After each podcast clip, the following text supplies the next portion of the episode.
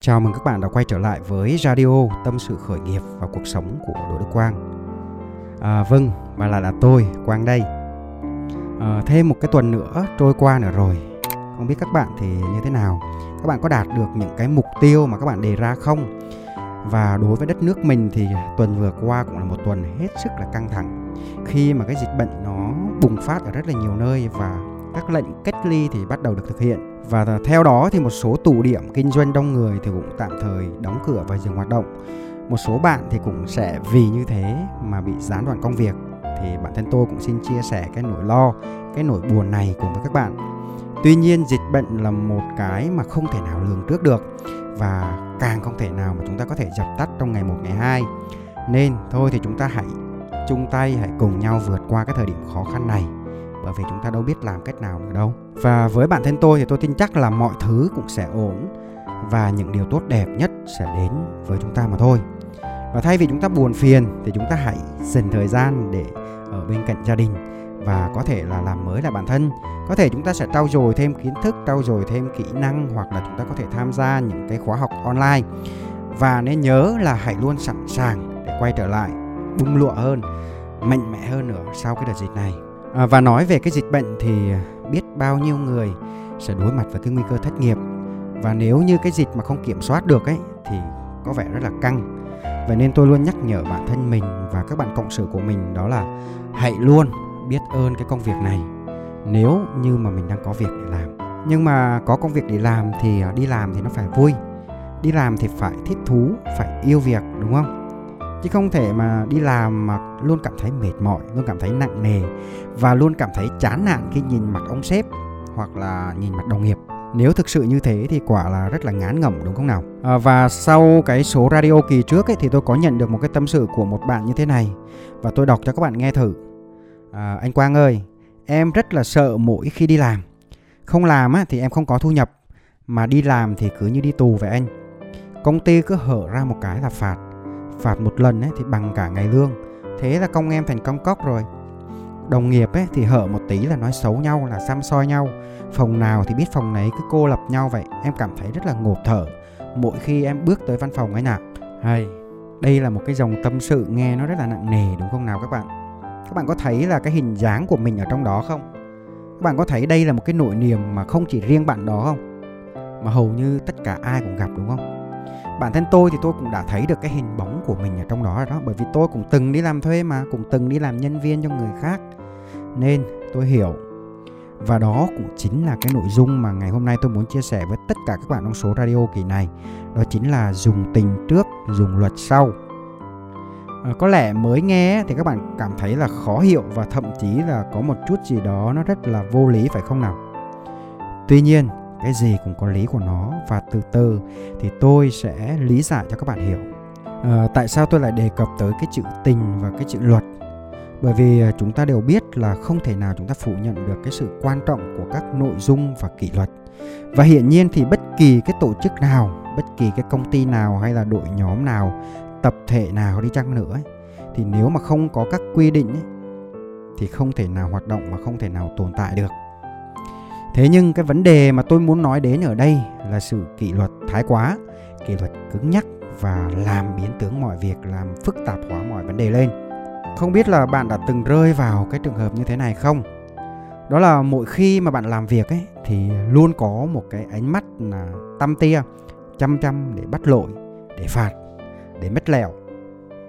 Và cứ hở ra một cái là bạn bị phạt và bạn cảm thấy ờ, uh, lần một, lần hai thì bạn có thể lướt qua một cách nhẹ nhàng.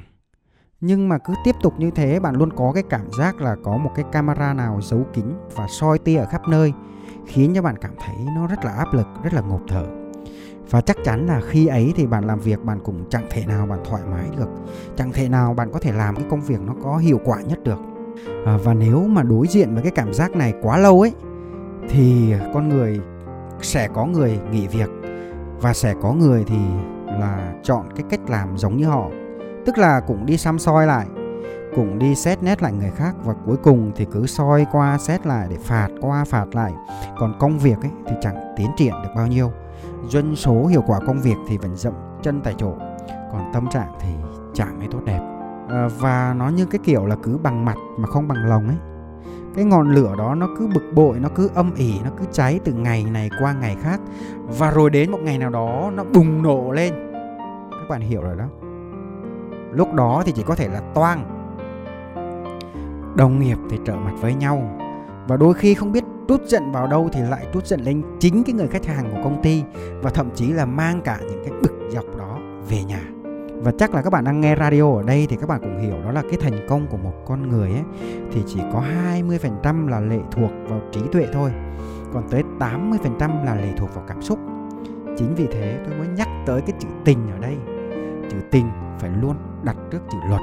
Và các bạn đang nghe radio ở đây đã từng à, xem cái bộ phim Cua lại vợ bầu của hai diễn viên nổi tiếng, đó là Trấn Thành và Ninh Dương Lan Ngọc chưa?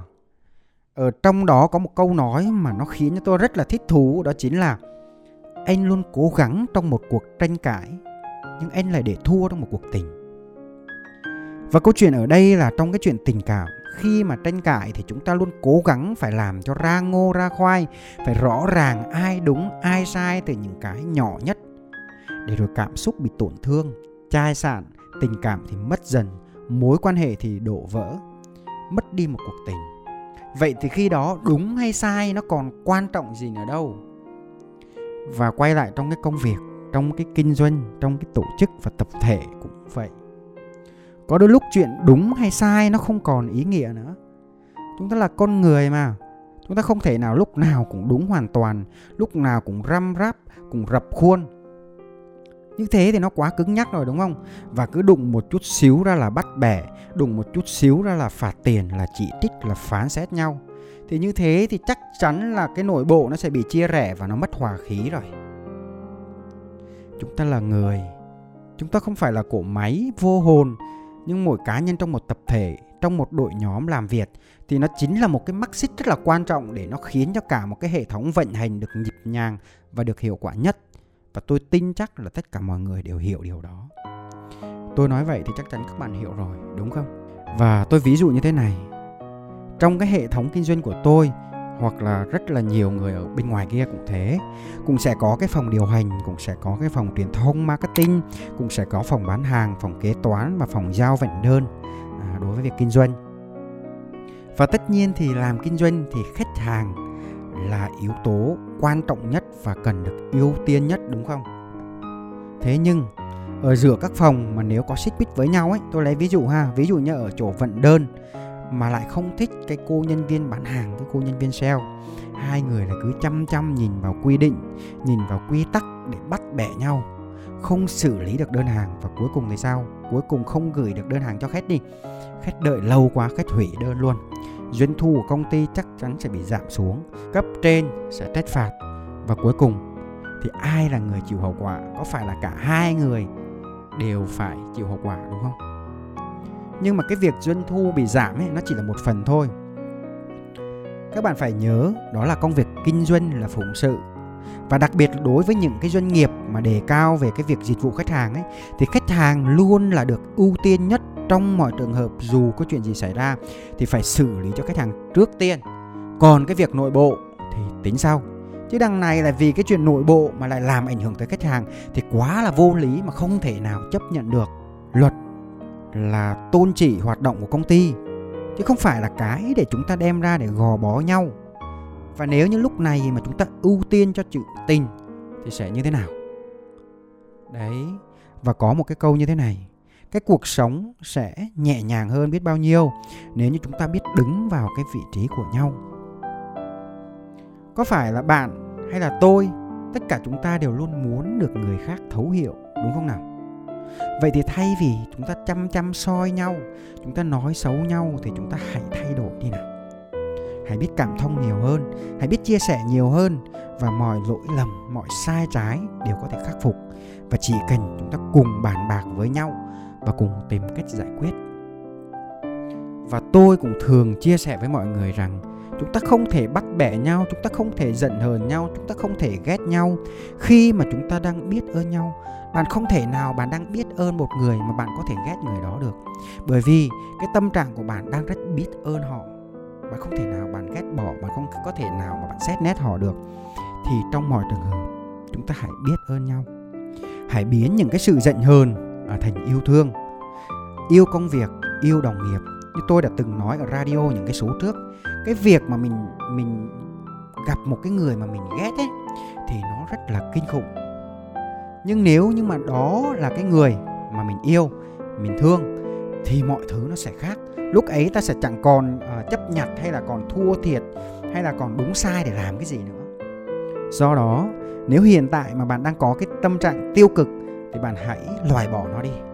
Bởi vì nếu không thì sẽ rất là khó để thích nghi với cái xã hội này và cũng sẽ rất là khó để mình hợp tác với người khác. Bởi vì à, chúng ta đối xử với cuộc sống này nó như thế nào ấy, thì cái cuộc sống này nó cũng sẽ đối xử với chúng ta như thế. Chúng ta đối xử với người khác như thế nào ấy, thì người khác cũng sẽ đối xử lại với chúng ta như vậy. Vậy nên thôi. Thì chúng ta hãy tạo cho mình những cái thói quen suy nghĩ tích cực và hãy luôn nhìn nhận mọi việc theo chiều hướng nó tốt đẹp hơn. Đây cũng chính là cái đạo lý ở trong cái câu nói đó là cái người thành công thì vĩnh viễn không bao giờ oán hận, mà người oán hận thì vĩnh viễn sẽ không bao giờ thành công. Và nếu có thể làm chủ được cái cảm xúc của bản thân và luôn đối đại với mọi người bằng cái thái độ hài hòa, bằng cái chữ tâm, chữ tình ấy thì tôi tin chắc là bạn sẽ luôn được mọi người yêu mến. Cái sự nghiệp và cái công việc cũng vì vậy mà luôn thuận buồm xuôi gió hơn. Và bên cạnh đó thì có thêm một điều mà bản thân tôi luôn muốn chia sẻ với các bạn, đó chính là hãy biết khen nhiều hơn chê. Có nghĩa là mình khen trước, rồi sau đó mình góp ý sau. Bởi vì bạn có thừa nhận rằng là nếu chẳng hạn như mà ta mới hoàn thành một cái công việc nào đó xong rồi ta mang lên ta gửi một cấp trên hoặc là gửi một cái bộ phận nào đó liên quan trong cái quy trình tiếp theo đi. Thì vừa nhận một cái ngay lập tức chúng ta nhận về một cái tràng toàn là chê không à? Thì tâm trạng của chúng ta sẽ như thế nào? Có phải là rất là tệ đúng không? Hay là mới một cái buổi sáng đẹp trời chúng ta vừa bước chân vào văn phòng thì chúng ta nghe ngay một câu của cái chị đồng nghiệp. À, sao nhậu này mày mặc đồ nhìn thấy ghê thế? Hay là sao dạo này da mày nhìn xấu thế? Sao dạo này mày béo thế? Hoặc là sao dạo này nhìn nhìn gầy lòi xương như thế? Các bạn có phải là nghe kiểu đó các bạn cảm thấy nó giống như là tắt nước vào mặt đúng không? Và chắc chắn là mình sẽ rất là ghét người đó rồi. Nhưng nếu như bạn đã từng xem một cái số chương trình truyền hình thực tế các bạn sẽ thấy ờ, người ta những cái giám khảo người ta sẽ nhận xét những cái thí sinh như thế này này. Uh, chất giọng của em rất là cao rất là đẹp à, tuy nhiên thì vẫn có một số điều lưu ý và anh sẽ góp ý như sau. Đấy cái kiểu cái kiểu như thế. Bạn thấy điều điều gì nó nó hiện hiện ra ở đây chưa? Có phải là đây chính là một cái nghệ thuật giao tiếp rất là đỉnh cao đúng không? Đó là khen thước rồi sau đó hãy chê và sau đó hãy góp ý. Thì lúc này bản thân cái người được nhận xét ấy, thì người ta thấy uh, mình có rất là nhiều điều tích cực mà. Mình thấy bản thân được công nhận rồi ờ, những cái lời phê bình ở phía sau nó cũng sẽ trở nên ở uh, nhẹ nhàng hơn và khiến cho họ cảm thấy nó dễ chấp nhận hơn. Cái lời khen mà mình khen đúng lúc ấy thì nó có tác dụng nó vô cùng lớn nó vô cùng lớn. Nó vừa khích lệ này, nó vừa động viên này. Nhưng mà nếu mà chê nhiều quá ấy, thì nó giống như một cái liều thuốc độc vậy. Và nó khiến cho bản thân cái người bị chê cảm thấy rất là tự ti rất là mặc cảm và thậm chí rất là tuyệt vọng. Và đôi khi họ cũng không muốn làm tốt hơn nữa bởi vì trong đầu họ có cái suy nghĩ là ở kiểu gì làm xong nó cũng sẽ bị chê. Thôi cứ làm đại luôn đi. Đấy các bạn thấy cái phản ứng phụ của cái việc chê chưa? Nên tôi cũng mong rằng những cái chia sẻ của tôi ấy thì ờ, đến những cái ai mà đang có cái thói quen mà cứ suốt ngày thích chê người khác hở ra là phê bình người khác phán xét người khác ấy, thì hãy sửa đổi ngay cái tín đó. Thì cái bản thân của mình nó cũng sẽ được tốt hơn à, bởi vì chính cái bản thân của mình cũng rất là khó chịu khi mà bị người khác chê đúng không? Thì thế thì tại sao mình phải làm điều đó với người khác? Và hãy nhớ là khen nhiều chê ít thôi. À, và cái điều cuối cùng mà tôi muốn nhắn nhủ nữa đó chính là có rất nhiều bạn phàn nàn với tôi rằng uh, em rất là hay bị hiểu nhầm. Em là người tốt em có rất nhiều ý tốt nhưng mà em lại không được đón nhận và thậm chí là còn bị người ta ghét nữa. Thì uh, cái cái cái câu chuyện này thì tôi cũng chỉ muốn chia sẻ với các bạn rằng đó là có thể là do bạn là dùng sai cách mà thôi. Bởi vì của cho thì không bằng cách cho. Có thể là ý thì của ta thì tốt nhưng mà cái hành động và cái lời nói của ta ấy, thì nó lại khiến cho người khác hiểu nhầm. Gọi là ta tốt không đúng lúc hoặc là ta nói không đúng chỗ thì mọi thứ nó lại nó lại bị phản tác dụng. Ví dụ như này nha. À, chẳng hạn như là bạn A bạn làm sai một cái vấn đề gì đấy và bạn muốn góp ý cho bạn ấy bạn cảm thấy là cái lỗi sai này cần phải sửa. Thế nhưng à, thay vì bạn kêu là bạn A vào một cái góc rồi hai người cùng nói chuyện nhỏ nhẹ góp ý cho nhau thì bạn lại bạn đứng oang oang ở giữa văn phòng bạn la hết oang oang lên bạn nói trước mặt tất cả mọi người. Thì nếu như thử hỏi à, bạn là bạn A và bạn bị như thế thì bạn cảm thấy như thế nào? Có phải lúc đó bạn muốn cảm ơn người ta nữa không? Hay là bạn cũng trong người bạn cũng có câu trả lời rồi? Bạn rất là khó chịu với điều đó đúng không? Vậy thì chúng ta hãy thay đổi hành động hãy thay đổi cái lời nói của mình để mọi thứ nó kiểu nó được trọn vẹn hơn. Mọi thứ nó trọn vẹn được hơn nữa. Vì à, đôi khi á, mình rất là tốt nhưng mình lại không biết cách thể hiện qua cái chữ cử chỉ này qua cái hành động này qua cái lời nói lại khiến cho mọi người hiểu nhầm. Vậy nên hãy để ý thêm một chút xíu nữa hãy để ý thêm để cho bản thân mình nó được hoàn hảo hơn từ bên trong ra bên ngoài.